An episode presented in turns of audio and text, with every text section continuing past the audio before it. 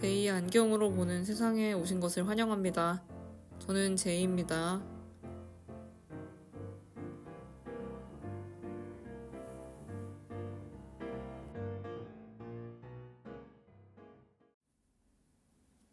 네, 여러분, 안녕하십니까.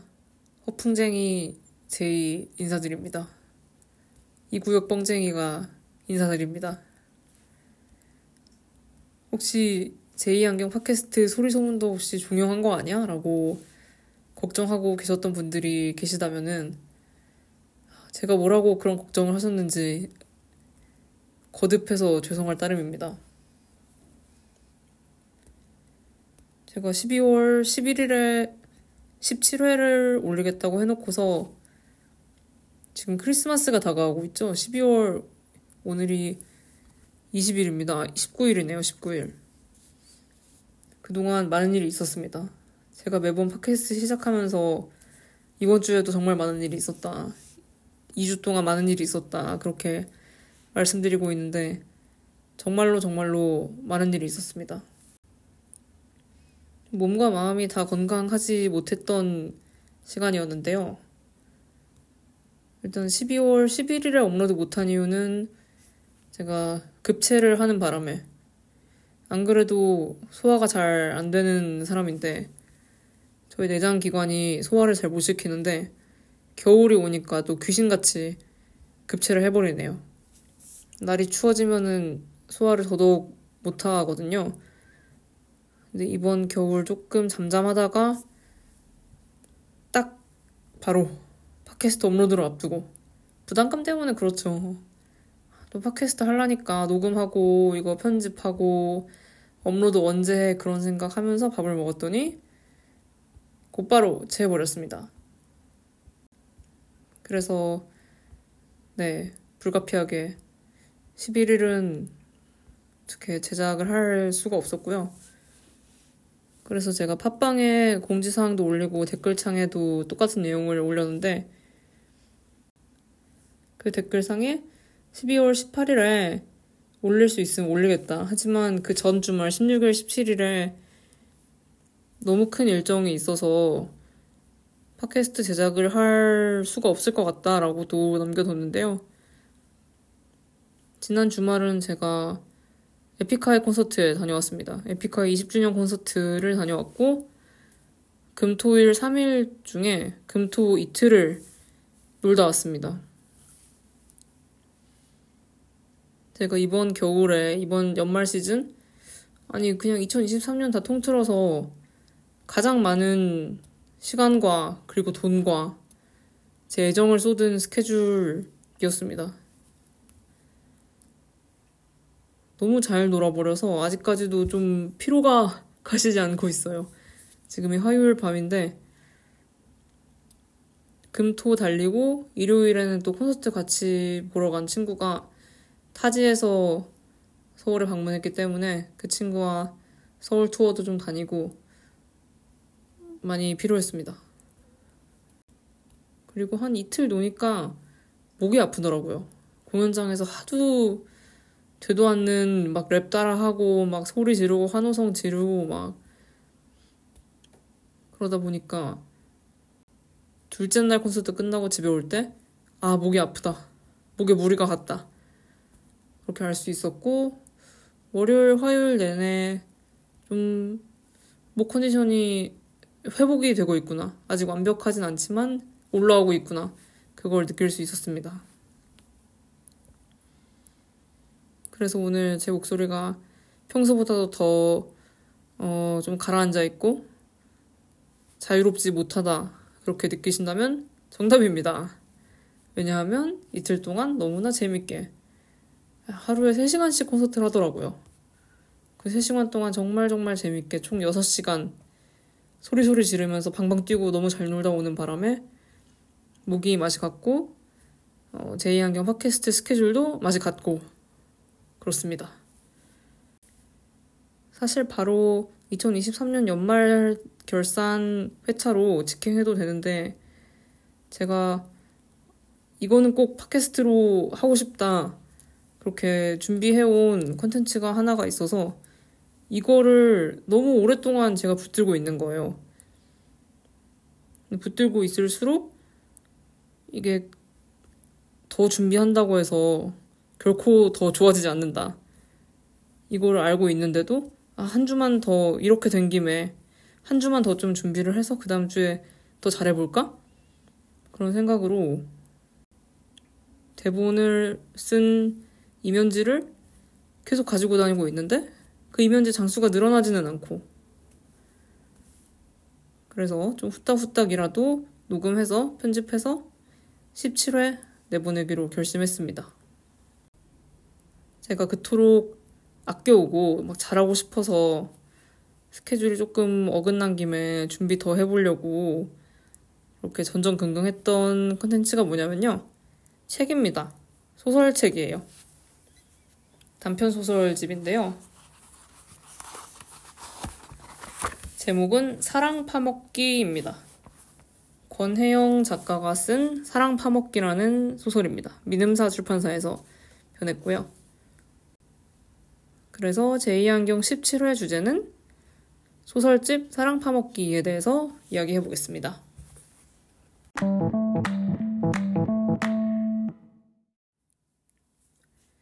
제가 이 책을 권혜영 작가의 사랑 파먹기라는 책을 읽은 지는 사실 좀 됐습니다. 지난 몇 주 동안 결방을 이어오기는 했지만 그 결방 시점에 결방하지 않고 제대로 업로드를 했다면은 그래도 그때 시점에서도 책 읽은 지 한 2주 정도 됐을 거예요. 그러니까 지금 이 시점으로 계산해보면은 이 책을 읽은 지 한 3주에서 한 달 가까이 꽤 되었습니다. 그런데 그 시간 동안 제 머릿속에서 사랑 파먹기라는 책이 잘 떠나지가 않아서 결국 이렇게 팟캐스트 한 회차로 다뤄보기로 했습니다. 제가 지난 몇 주 동안 지난 몇 주 동안 제 스스로가 저를 진단했을 때그 최근의 문제가 제가 너무 잘 보이려고 애를 쓰고 있더라고요. 그러니까 남한테 좋은 사람이고 싶고, 막 멋진 사람이고 싶고, 아무튼 굉장히 굿하고 나이스하게 보이고 싶어서 정말 너무 애를 쓰고 있는 거예요. 그러니까 맨날 피곤하고. 그런데 저는 제 스스로, 아, 나는 남 눈치 안 봐. 나는 남한테 좋은 사람 되는 게 중요하지 않아. 난 그런 성격이야. 라고 생각해 왔는데, 실제로는 저의 본심은 너무너무 좋게 보이려고 온갖 용을 다 쓰고 있으니까 이 불일치에서부터 에너지 소모가 너무 심했죠. 그러니까 쿨한 척 허세 부리느라 안 써도 되는 에너지를 너무 많이 쓰고 있던 거예요. 그러니까 피곤하고, 그러니까 힘들고, 그러니까 맨날 내 뜻대로 안 된다고 징징대고 그랬죠. 그냥 단순히 어떤 타인에게 뭐 친절하고 다정하고 뭐 예쁘고 그런 사람이 되고 싶은 것도 물론 있었는데 꼭 이거 말고도 이 팟캐스트 제2학년 팟캐스트 자체가 정말 굿하고 나이스하고 모두에게 사랑받는 모두가 즐겨 듣고 모두가 다, 아, 이 팟캐스트는 참 좋은 얘기해. 참 정성스럽게 만들어. 그러면서도 유머도 있고 말이야. 시적절한 주제 딱딱 다르고, 어, 진행자가 아주 똑똑해. 현명해. 이런 소리를 듣고 싶었던 거죠. 왜냐하면 제가 그런 팟캐스트를 되게 많이 듣고 있거든요. 정말 양질의 콘텐츠를 생산해내는 그런 팟캐스트를 제가 많이 듣고 있어서 제 기준 자체가 올라가 있었죠. 팟캐스트란 응당 이래야 한다. 이 정도는 돼야 팟캐스트를 할 수 있지. 콘텐츠의 질도 이만큼이나 좋아야 되고, 또 청취자 반응도 이렇게 나와야지? 그래야 팟캐스트를 할 수 있지. 라고 생각해 왔던 거죠. 나는 그렇지 못한데. 나는 그럴 능력도 애초에 안 되고, 사실 능력 문제가 아니라, 제가 그 멋진 존재가 될 수 없잖아요. 왜냐하면 나는 그들이 아니니까. 제가 아주 아주 반짝반짝 빛나고 멋진 그 팟캐스트가 될 수 없는 이유는 내가 그 진행자의 클론이 아니니까. 내가 그 진행자의 복제품이 아니니까. 복제품이더라도 완벽히 똑같은 거를 만들어낼 수는 없죠. 결국 자기의 특징이 드러나는 무언가를 만들 수밖에 없는데 콘텐츠 제작이라는 것은 그래서 제 팟캐스트 이름도 제2의 안경 아니겠어요? 제 시선으로 보는 세상을 얘기해 보겠다고 이렇게 또 포부 가득하게 팟캐스트 이름까지 지어놨는데 제 스스로가 너무 작아지는 거예요. 생각을 하면 할수록 너 진짜 너만의 시선으로 보는 세상에 대해서 솔직하게 말할 수 있어? 그리고 그렇게 말하는 게 맞아? 뭐 오라? 그게 음, 대중의 호응을 이끌 수 있을까? 너 그만큼이나 돼? 벌써 말하면서도 제가 지쳐오네요. 이런 생각 자체를 애초에 처음부터 하지 말아야 되는데. 어쨌든 이렇게 깜도 안 될 뿐더러 그냥 이렇게 될 수가 없잖아요. 내 자신은 내가 그렇게 선망하는 팟캐스트의 진행자도 아니고 뭐 편집자도 아니고 아무튼 나는 그 사람과 동일 인물이 아니니까. 그래도 잘하고는 싶고 이 메비우스의 답도 없는 굴레에 빠져 있다가 제가 급체를 해버렸던 것이죠. 제가 이런 생각의 굴레에서 호우적거리고 있을 때, 아직 빠져나오지 못했을 때, 이 사랑 파먹기 이 책을 다시 한번 읽어봤습니다. 그랬더니 이 책이 처음 읽었을 때랑은 사뭇 다른 느낌으로 다가오더라고요. 이 사랑 파먹기라는 책이 단편 소설 모음인데요. 표제작이 사랑 파먹기라는 작품이죠. 여기 수록된 단편이 7편이 있는데 그 중에 한 편의 제목이 사랑 파먹기입니다. 그리고 이 사랑 파먹기 단편은 어떤 내용이냐면요. 아주 아주 간단하게 말하면은 아이돌 덕질하는 얘기입니다. 인물이 여러 명 나오는데 새롭게 덕질하는 아이돌을 만나서 그 새로운 팬 활동을 시작하는 사람이 있고 이 사람이 이전에 좋아했던 아이돌이 있겠죠? 그 아이돌 좋아하면서 함께 덕질했던 덕매, 덕후메이트. 그 사람의 이야기도 등장을 하고요. 그러니까 저번에 말한 영화 괴물에서처럼 1부, 2부, 3부, 4부 그렇게 나눠져 있는 거고 각 부마다 1인칭 시점이 다 다른 내용이죠. 짧은 단편 소설인데 그렇게 짧게 짧게 이야기가 전환이 됩니다. 그리고 또 어떤 사람이 있냐면은 그 새로운 덕질하는 이 제가 제일 처음에 언급한 그 인물 그 인물이 아이돌 멤버의 생일 파티 카페에 가요. 제가 이 덕질 문화를, 덕후 문화를 잘 몰라서 이게 표현이 올바른가 모르겠는데, 어떤 아이돌 멤버가 생일이에요. 또는 뭐 기념할 만한 일이 있으면은 그 멤버의 생일을 같이 축하해주기 위해서 어느 카페에서 이벤트성으로 하루 장사를 하는 거죠. 뭐 사진으로 굿즈 만들어서 같이 팔고 꼭 그렇게 뭘 팔고 사고까지는 아니더라도 그 카페에 가서 그 카페에 가면은 나랑 같은 존재를 좋아하는 사람들이, 그러니까 덕후들이 많이 있어서 그 분위기도 느낄 수 있고 좋은 거죠. 어쨌든 그날 그 카페에서 하루 일하는 그런 알바생의 이야기도 나옵니다. 그리고 이 모든 이야기가 코로나가 한참 심했을 때를 배경으로 하고 있어서 아주 아주 현실감이 넘쳐납니다. 그때는 사람들끼리 모이는 것도 좀 손가락질 받았잖아요. 집합금지 명령이 없을 때에도. 그런데 그렇게 사람이 운집하는 이유가 아이돌 멤버의 생일 때문에 어디 카페에서 카페를 대관을 해가지고 행사를 해서 그러니까 얘네들이 다 연예인 하나 보려고 모인 거야? 아니 그 연예인이 오지도 않고 그냥 지들끼리 모인 거야? 그런 상황인 거죠. 제가 이렇게 생각한다는 것이 아니라 세계 분위기가 좀 그렇다는 것입니다. 그래서 표제작의 소재도 너무 재밌고 아이돌 덕질에 관한 소재로 소설을 쓰다니 아이돌 덕질하는 사람들의 심리와 그 각종 상황을 가지고 와서 이렇게 재치 있고 맛깔나고 한편으로 좀 씁쓸한 소설까지 써내다니 정말 좋다. 처음엔 그렇게 읽었어요. 그리고 이 표제작이 아니더라도 제일 처음 실린 작품 제목이 띠부띠부 랜덤 슬라이드 제목부터 느껴지지 않나요? 이 판타지성? 띠부띠부 랜덤 슬라이드 한국 문학입니다. 그런데 제목이 띠부띠부 랜덤 슬라이드 전부 외래어예요. 그리고 그 다음 작품이 당신이 기대하는 건 여기에 없다.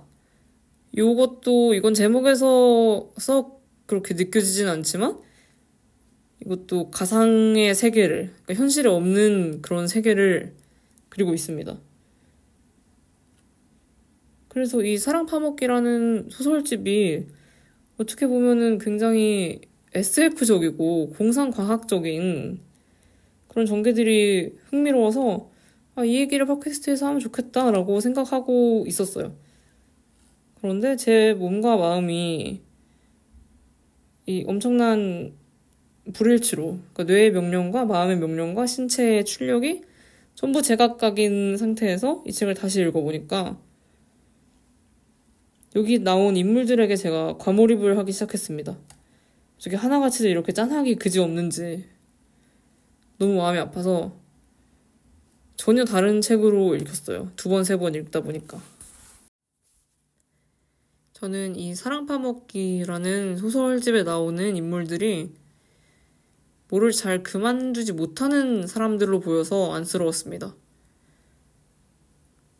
그러니까 지금 하고 있는 것이 좀 안 좋은 것을 알면서도 쉽게 중단하지 못하는 사람들로 보였어요. 대표적으로 표제적인 사랑 파먹기. 여기서 나오는 인물들을 보면은 제가 보기에 지금 이 사람들은 남한테 사랑을 줄 만한 형편이 아닙니다.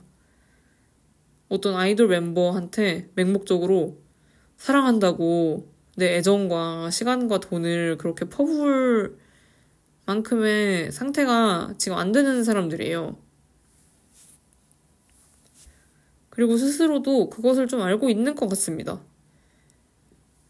내가 지금 또다시 아이돌 누군가한테 빠져서 내 열정을 쏟아내기에는 나는 이미 지쳐있는 상태인데, 그래도 이 사랑하는 마음을 멈출 수가 없다. 저는 그런 게 좀 느껴졌어요. 책을 읽으면서. 그런데 사랑이 부족하면은, 그러니까 내 안에 사랑이 부족해서 남에게 줄 그런 여력이 없는 상태면은 그만두면 되지 않나요? 저 너무 로봇인가요? 사랑하는 그 마음을 어떻게 멈출 수 있는가? 너는, 어? 그게 조절이 되냐? 사랑을 하고 싶을 때 하고 안 하고 싶을 때 안 하고 너는 그게 되냐? 라는 질문이 들려오는데요. 아니, 스스로도 지금 내 안에 사랑이 부족해. 단적으로 체력도 안 되고, 지금 지갑 여유도 마땅치 않고, 앞전에 좋아하던 애도 좀 정리가 안 됐고, 내 마음에서. 그러니까 새로운 존재에게 전폭적인 애정을 주기에 난 아직 준비가 안 돼 있으면은, 그럼 사랑 안 하면 되지 않나? 저는 그렇게 생각하거든요. 그런데 굳이 굳이 굳이 사랑을 합니다. 굳이 또 누굴 좋아하고 있어요. 사람까지 바꿔가면서. 그래서 제목이 사랑 파먹기가 아닐까 그런 생각을 했습니다. 그러니까 슬프게도 총량은 한정이 되어 있는데 이 정해진 총량에서 자꾸 야금야금야금 파먹어 들어가고 있는 거죠.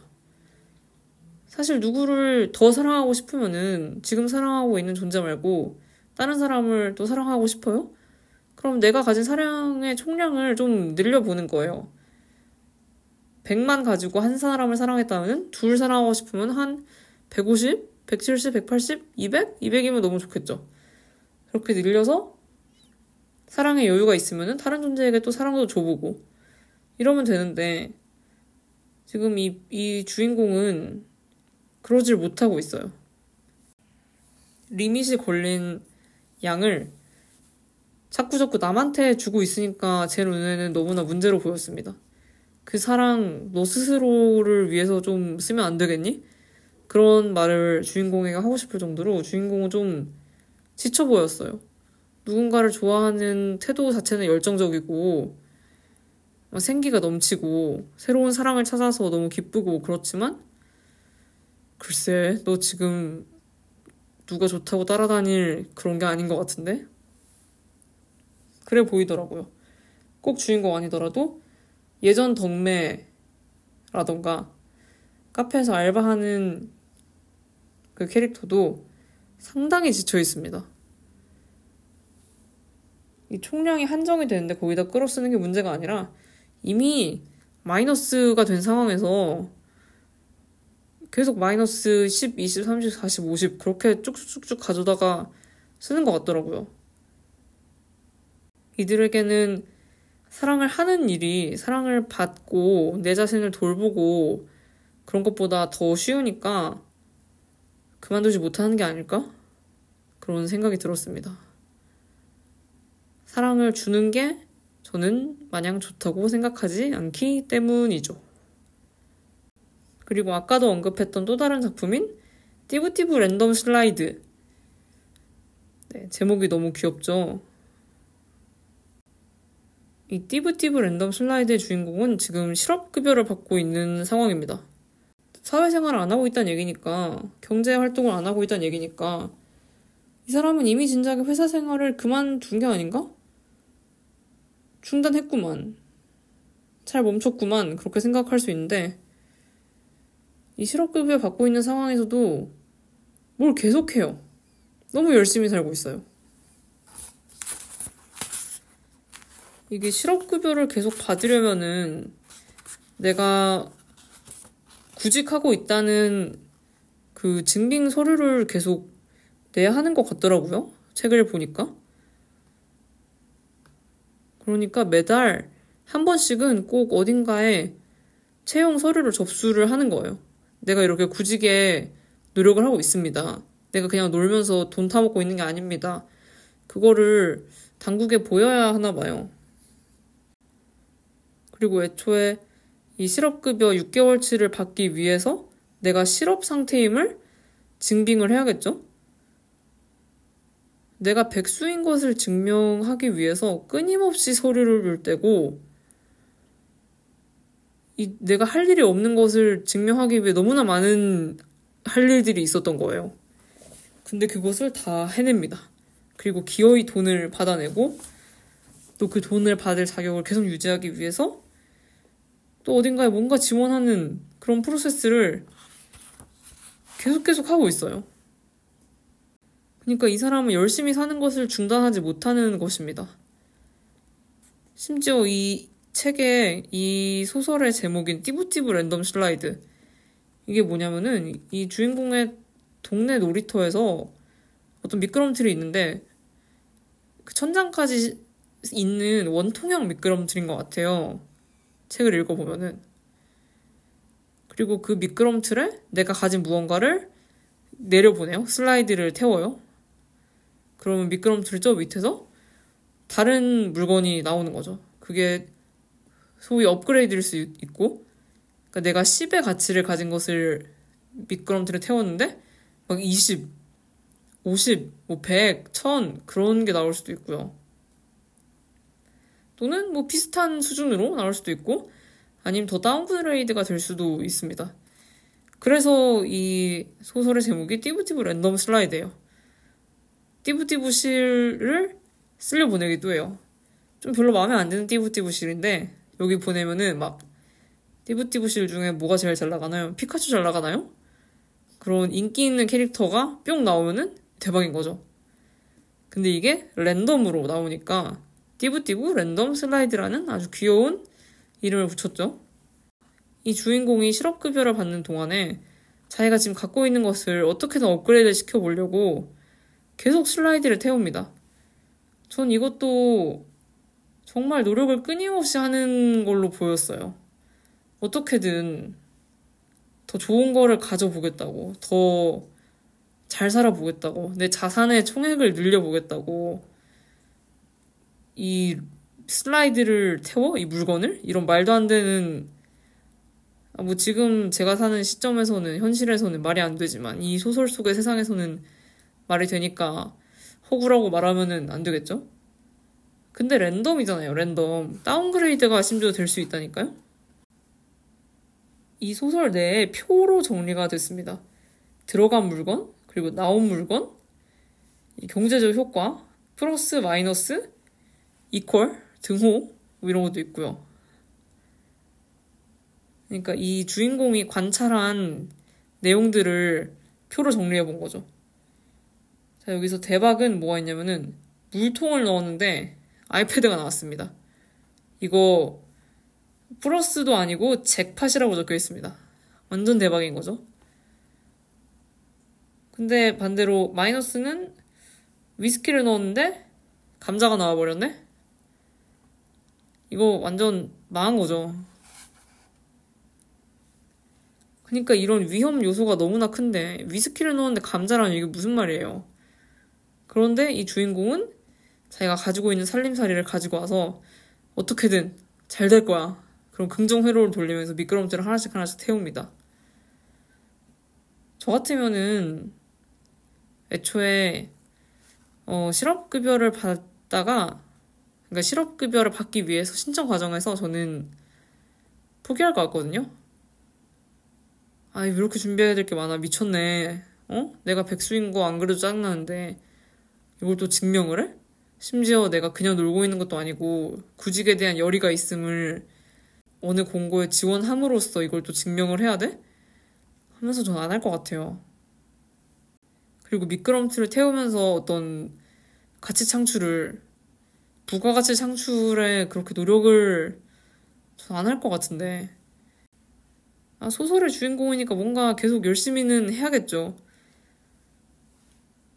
그래야 이야기가 되니까. 그게 소설의 법칙이니까. 근데 보고 있다 보면 좀 질립니다. 막 읽고 있다가 제가 다 지쳐요. 왜 이렇게 열심히 사는 거야? 어? 띠부띠부 랜덤 슬라이드 제일 첫 페이지에 이런 게 있어요. 제가 책 내용을 그대로 읽어볼게요. 최근 들어 나는 씻고 밥 먹고 청소하고 외출할 때에만 잠깐씩 진믹보행을 하고 밖의 상황들 속에서는 거의 누워서 생활한다. 누워서 핸드폰을 하고, 누워서 영상을 시청하고, 누워서 젤리를 먹고, 누워서 노트북으로 할 일을 하다가, 누워서 그냥 점점점점점점 가만히 있는다. 이런 식으로 시작을 하는데, 갈수록 이 사람은 누워서 가만히 있지 않아요, 도대체. 완전 기만적인 서술이 이어집니다. 저는 이 주인공 또한 도대체 뭐를 그만두지 못하고 있다고 생각합니다. 열심히 사는 것을 그만두지 못하고 있는 사람이에요. 그리고 또 다른 소설인 당신이 기대하는 건 여기에 없다. 여기에 나온 사람도 어, 고된 노동에 시달리고 있는 사람입니다. 3교대 근무를 하고 이 소설이 자다가 중간에 깨요. 어느 새벽에. 어느 새벽에 원인 모르는 그런 사이렌 소리 같은 걸로 뭐 어디 화재 경보 같은 게 울린 모양이에요 아파트에서 그렇게 깨어납니다. 근데 이 사람은 또 잠깐 자고서 또다시 출근해야 되는 거죠. 그 3교대 스케줄 때문에 집에 와서 잠만 자고 다시 나가야 되는 그런 스케줄이 있어서 새벽에 깬 게 너무 짜증나는 거예요. 내가 지금까지 몇 시간을 잤는데 겨우 몇 시간을 잤는데 사이렌이 울려서 깼어. 지금 어떻게 어떻게 다시 잠들면 몇 시간 더 잘 수 있다. 그것도 겨우겨우 몇 시간 더 자는 건데. 막 이런 계산으로 팽팽팽팽팽 돌아가고 있어요. 그래도 사이렌이 울렸으니까 일단 집 밖에 나가서 뭐 건물 밖으로 대피를 해야 되잖아요? 화재 경보가 울리면은. 이게 뭐 오작동이든 진짜 화재가 나서 울리는 경보든 간에 일단 나가야죠. 그냥 있다가는 정말 큰일이 날 수도 있으니까. 그런데 나가다가 어느 정체 모를 무한 궤도 속에 세상에 갇혀버리고 맙니다. 나는, 나는 누구 여긴 어디 그런 상황인 거죠. 아파트 계단 층계참인데 내가 지금 몇 층인지 모르겠고 올라가도 내가 몇 층을 올라가는지 모르겠고 여기서 내려가도 내가 더 몇 층을 내려가는지 모르겠고 정말 갇혀버린 거예요. 이 이상한 시공간에 갇혀서 어리둥절한 상황에 처하기 전까지 이 주인공이 3교대 노동자로 얼마나 힘든 상황에 처해 있는지 급여 수준이 참으로 형편없고 그 대신에 노동 강도는 엄청난 이 노동 조건에 대해서도 소설 속에서 그려지고요. 이 부모님들도 주인공에게 잘하는 게 하나도 없습니다. 진짜 전형적인 자식이 이제 돈 좀 번다고 얘 뜯어먹으려고 하는 그런 좀 안 좋은 부모님인 거죠. 그런데 이 주인공은 이 모든 상황에 저항하지 않습니다. 일터에서 일이 어렵다고 반항하지도 않고요. 더 나은 직장으로 옮겨보려는 그런 시도도 안 해요. 그냥 다녀요. 그리고 부모님이 자기 돈을 그렇게 야금야금 갈취해 가고 있는데 여기에 딱히 반기를 들지 않아요. 이 사람은 그냥 이게 편해 보여요. 잠깐만 생각해봐도 나한테 이득이 되는 것은 아무것도 없는 상황인데 이걸 더 개선시켜 보려는 노력을 안 하고 그냥 가만히 있습니다. 계속 계속 해요. 약순환의 고리를 끊지 않아요. 그리고 그 이상한 계단, 그 이상한 시공간에 갇혀서 아, 난 틀렸다.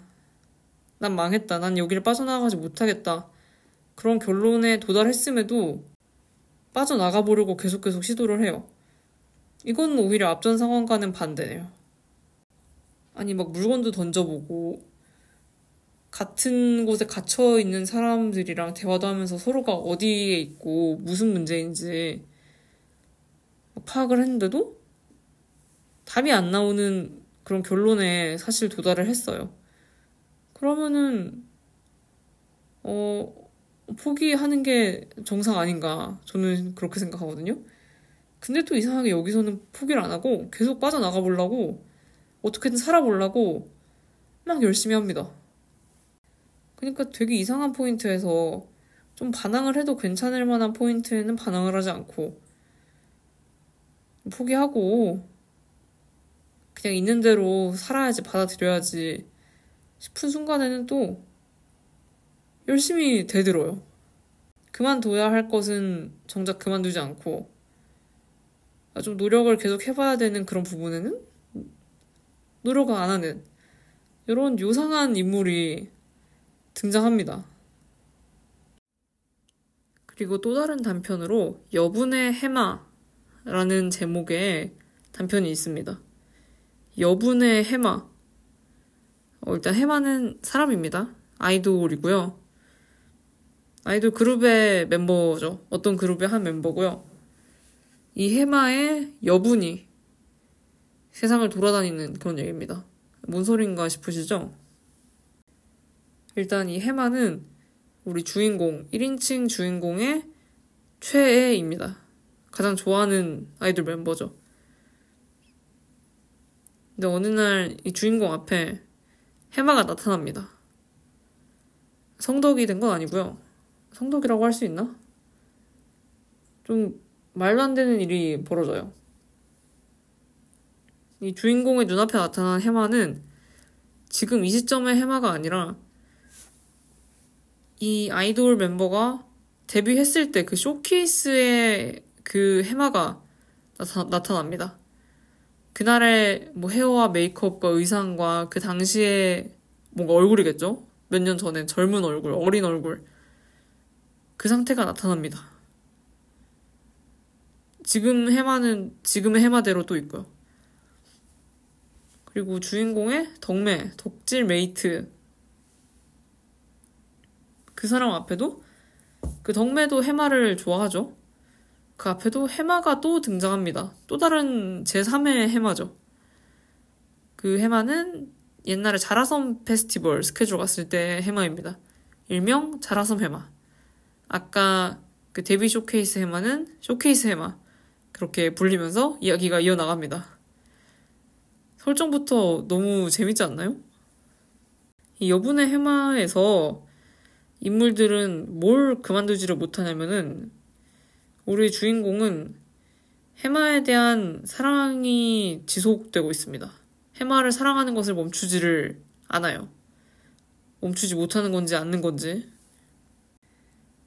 이 해마가 인기 자체가 좀 수그러들고 있고, 우리 주인공도 예전 같지는 않아요, 그 마음이. 그런데 해마에 대한 사랑은 계속됩니다. 하지만 또 영원하지는 않은 것이 해마 이후로 다른 아이돌을 또 사랑하게 된다는 서술이 있습니다. 그래도 어쨌든 계속 사랑하는 거죠. 계속 아이돌 멤버를 바꿔가면서 사랑하죠. 진짜 이 사랑은 도대체 어디서 나오는 건지 갑자기 궁금해지네요. 그리고 이 여분의 해마, 쇼케이스 해마도 아주 살뜰하게 챙겨줍니다.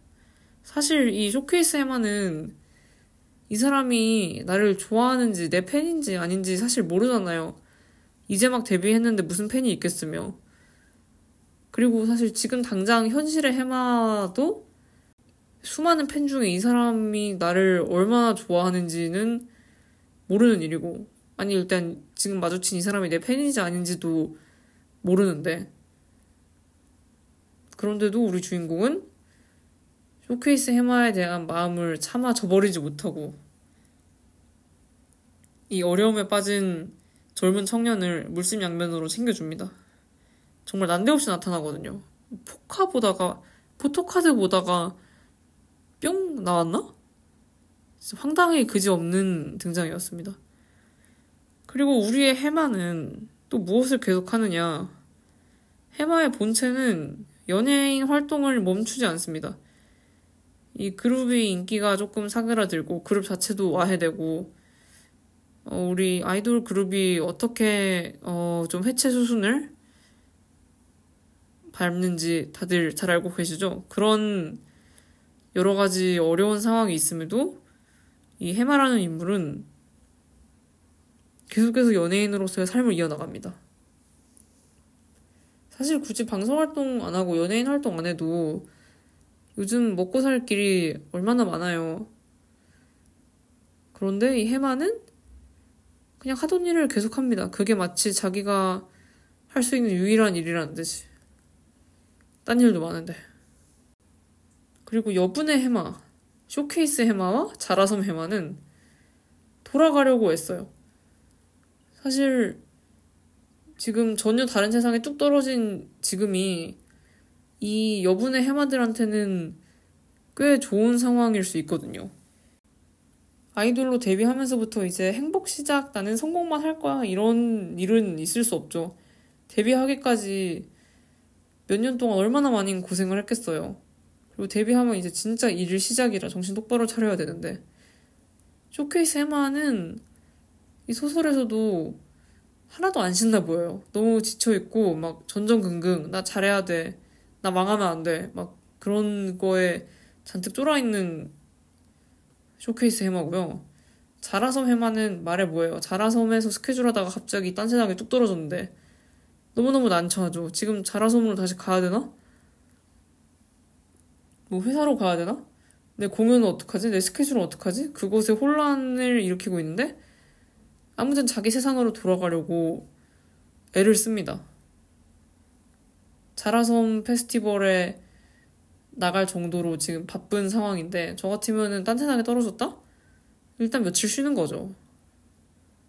아무도 모르는 이곳에서 가만히 숨어서 은둔하다가 그 다음에 방도를 찾을 것 같은데 어떻게든 자기가 있던 현실로 돌아가려고 애를 씁니다. 저는 이 모든 인물들이 그냥 하던 일을 계속 하려는 그 관성의 자세. 거기에 너무 길들여져 있는 것 같아서 조금 씁쓸했어요. 자기가 하던 일, 익숙한 일이 항상 정답은 아니잖아요, 사실. 내가 잘 모를 뿐이지 미지의 세계인데 하지만 그것이 나한테 더 잘 맞는 일일 수도 있고 나한테 더 큰 행복을 가져다 줄 수도 있는 일이기 때문에 그렇기 때문에 항상 도전을 해라 두려워하지 말고 그런 얘기를 하죠. 뭐 도전이 쉬운 것도 아니지만 늘 좋은 일만 있는 것도 아니고 그런데 지금 당장 내가 하고 있는 일이 너무 힘들어요.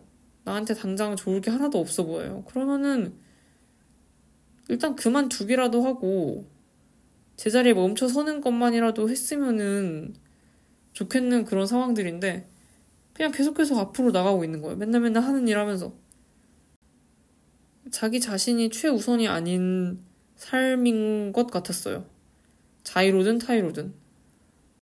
아까 당신이 기대하는 건 여기에 없다. 그 소설에서 나오는 3교대 근무에 시달리고 있는 그 주인공. 심지어 부모님이 돈을 살살살살 털어가고 있는 그 주인공은 어떻게 보면 타의로 자기 자신이 최우선이 아닌 삶을 살고 있는 거죠. 부모님이 빨대 꽂아버렸으니까. 뭐 사랑 파먹기나 여분의 해마에 나오는 덕후, 소위 말하는 빠순이, 이건 별로 좋은 표현은 아니, 아니지만요. 이 사람은 좀 자의로 자기 자신이 자기한테 가장 중요한 삶이 아니죠. 기꺼이 내가 좋아하는 아이돌 멤버 최애를 위해서 나 자신은 마이셀프는 2순위, 3순위로 놓겠어. 그렇게 굳은 다짐을 한 사람들인데 이렇게 살면 반드시 문제가 생길 수밖에 없죠. 스스로가 지친다거나 그래서 사랑을 파먹고 있는 그런 약간의 비극적인 상황으로 슬슬슬 가고 있는데 그걸 멈추지 않아요. 왜냐면 나는 나 자신을 최우선으로 두지 않는 삶이 너무나 익숙해져 있으니까. 그게 쉽거든요, 하다 보면은. 적응하는 거는 별로 어렵지 않아요. 의외로. 어떤 일을 하고 지금은 낯설지만 이내 금방 적응을 하게 된단 말이죠. 그럼 이제 그때부터 벗어나기가 또 어려워지고. 제가 바로 이런 사람이라 좀 잘합니다. 제가 뭐를 잘 못 그만둬요. 그러니까 굿바이를 잘 못하는 타입이에요. 그렇다고 뭐가 끈기 있게 계속하고 그러지는 또 않은 게 아니 아니 애초에 어떤 일을 계속 끈질기게 해나가는 그것이 반드시 좋은 거는 아니라고 생각합니다. 그렇게 계속 한다고 해서 결과가 반드시 좋은 게 결코 아니에요. 전 이거 장담할 수 있어요. 끈기 있게 한 가지 일 오래 하는 것이 반드시 아름답지 않습니다. 그게 미덕은 절대 아니에요. 저는 하다가 좀 아니다 싶으면은 빨리 그만두고 빨리 도망치고 빨리 튀어버리는 게 훨씬 좋은 일이라 생각하거든요. 그거야말로 떳떳한 일이고 그거야말로 일에 경중을 하는 현명한 처사라고 생각합니다. 그러니까 누구를 좋아하다가 아, 이 사람 계속 좋아하다가는 나한테 아무것도 안 남겠는데? 돈과 시간 뭐 그런 거는 물론이고 내 안에 사랑이 아무것도 안 남겠다. 내가 다른 사람을 사랑할 그런 여력도 없어지고 내 자신을 돌볼 기운조차도 없겠다 싶으면은 그만둬야죠. 근데 뭐 이런저런 이유로 나까지 얘를 안 사랑하면 어떡하겠어 라든가 나는 누군가를 좋아하는 것이 그것이 나의 가장 큰 나의 대표적인 특징인데 이걸 그만두면 나는 내가 더 이상 아니게 돼. 라는 그런 마음으로 그만두지 못할 수도 있겠고요. 아니다 싶으면은 빨리 그만두는 게 중요하지만 이 잘 그만두는 것도 쉽지가 않아요. 저는 물건도 잘 못 버려요. 정말 집에 한없이 쌓여가는 그런 물건들이 너무나 많고 뭐 짜잘한 거 하나하나에도 사연이 있어서 전 진짜 굿바이를 못합니다. 물건에게조차. 그래서 정리정돈도 못하고 갑자기 한숨이 나오네요. 새해에는 다른 사람이 되고 싶은데 저 어떻게 해야 될까요? 고장나서 이제 소생 가능성이 없는 물건을 버릴 때도 막 죄책감 들고 그래요. 내가 얘한테 더 신경을 써줬으면은 고장이 안 났을 텐데 그럼 우리는 더욱더 행복하게 오래오래 살 수 있었을 텐데 함께 뭐 이런 쓸데없는 생각도 하고 그래도 한번 결심하면은 잘 내다버리고 뒤도 안 돌아보기는 합니다만 그것이 위안입니다만 그리고 제가 대표적으로 굿바이를 못한 게 어, 제가 대학원을 다녔는데요. 졸업도 했고요. 근데 저 이거 졸업했으면 안 된다고 생각합니다. 제가 대학원 다닐 당시에 첫 학기 중간고사도 보기 전에 그러니까 대학원 다니지 한 4주 됐나? 한 달? 3, 4주 됐을 그 시점에 쓴 일기를 되게 우연히 봤는데 제가 그때 이미 여기는 아니야 그런 생각을 하고 있었어요 그 일기상에서 대놓고서 여기는 나랑 정말 안 맞아 나는 당장 그만둬야겠어 뭐 그렇게 쓰지 않았는데 그 일기 보면 너무나 당혹스러운 그 마음이 전해져요 어떡하지? 한 몇 주 다녀봤는데 나 여기랑 진짜 안 맞아. 내가 공부할 능력도 없고 나는 알고 보니까 학자가 되고 싶지 않았고 대학원 다니면서 그렇게 깨달은 거죠. 근데 어떻게 해야 될지 모르겠는 그 당혹스러움이 가끔 그 일기를 보면은 너무나 크게 다가오더라고요. 근데 그때는 몰랐어요. 그냥 그만두면 되는 거를. 뭐 휴학 처리를 하든지, 사퇴서 쓰든지. 대학원 그거 좀 그만둔다고 큰일 안 나거든요. 근데 저는 굿바이를 할 줄 몰랐기 때문에 그때도 지금도 못하는데 그때라고 잘했겠어요? 그래서 꾸역꾸역꾸역 다니다가 정말 아무것도 아닌 사람이 되어버렸습니다. 그때 그만두고 나왔어도 뭐 대단한 사람이 안 됐을 수도 있어요. 근데 적어도 시간은 아꼈겠죠. 저는 그 시간이 되게 아깝더라고요. 다시 생각해 볼수록. 뭐 그때 그런 어영부영한 시간을 보냈으니까 지금 시간 귀한 줄 알고 굿바이를 잘하는 것도 중요하며 뭐 이런 깨달음을 얻었겠지만요. 제가 지난 몇 주 동안 와 내가 이렇게 남한테 잘 보이려고 온갖 애를 쓰는 사람이었구나 그렇게 깨달았다고 말씀드렸죠. 제가 이거를 빠져나오는 방법으로 내가 잘 보이려고 하는 사람들을 끊어내보자. 그렇게 생각을 해서 실천을 좀 했어요. 뭐 절교하고 그런 건 아니고요. 그냥 저 혼자 멀어진 거예요. 가까이 다가서기를 포기하고 아 그냥 내가 알아서 살자. 뭐 그런 결론에 도달했거든요. 이게 사실 goodbye 했는지는 모르겠습니다. 그러니까 좋게 좋게 bye bye 했는지는 모르겠는데, 근데 저는 마음이 좀 많이 편해졌어요. 내 시야에서 이들을 조금 치운 것만으로도 저는 기분이 굉장히 좋아졌습니다. 그래서 이번에는 좀 잘 그만둔 것 같아요. 그만둬야겠다고 느낀 시점에 잘 그만둔 것 같다는 결론을 내렸습니다. 근데 다음에 또 얼마 안 가서 또 지지고 볶고 하겠죠. 하지만 이번에 잘 그만둬 봤으니까 다음에는 조금 더 깔끔하게 잘 그만두지 않을까?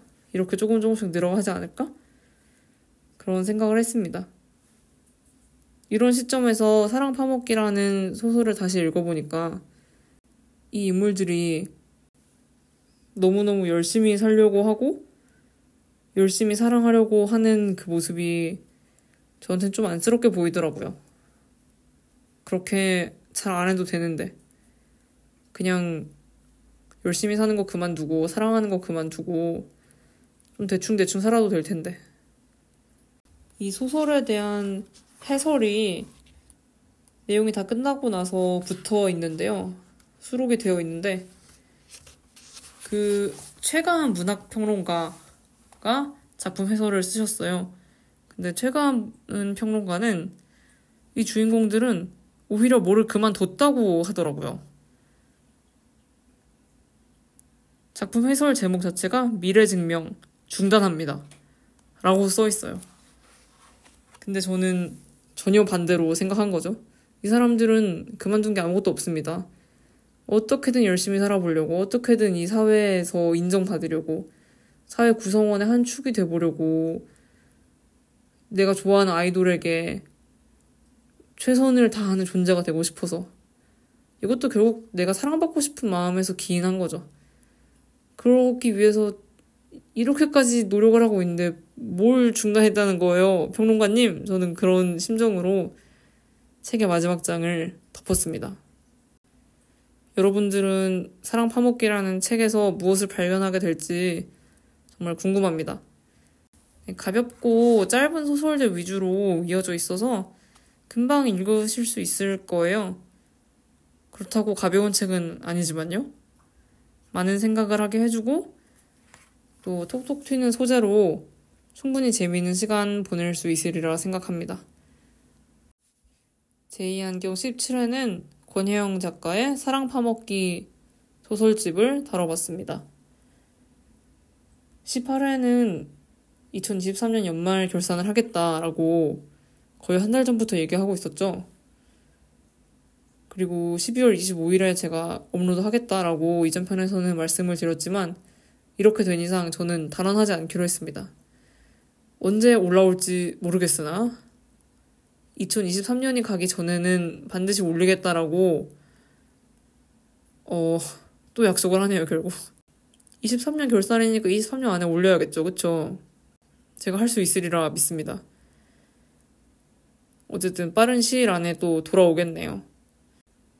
제가 컨디션도 좀 회복했고, 이제 남은 올해 열흘 남았네요.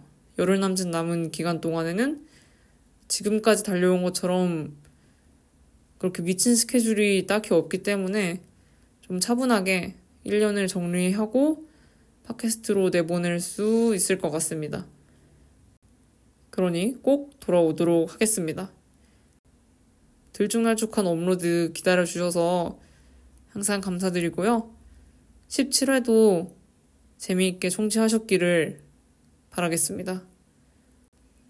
조금 이르지만 여러분 Merry Christmas 즐거운 성탄절 보내시고요. 저는 또 조만간 다시 찾아오겠습니다. 감사합니다.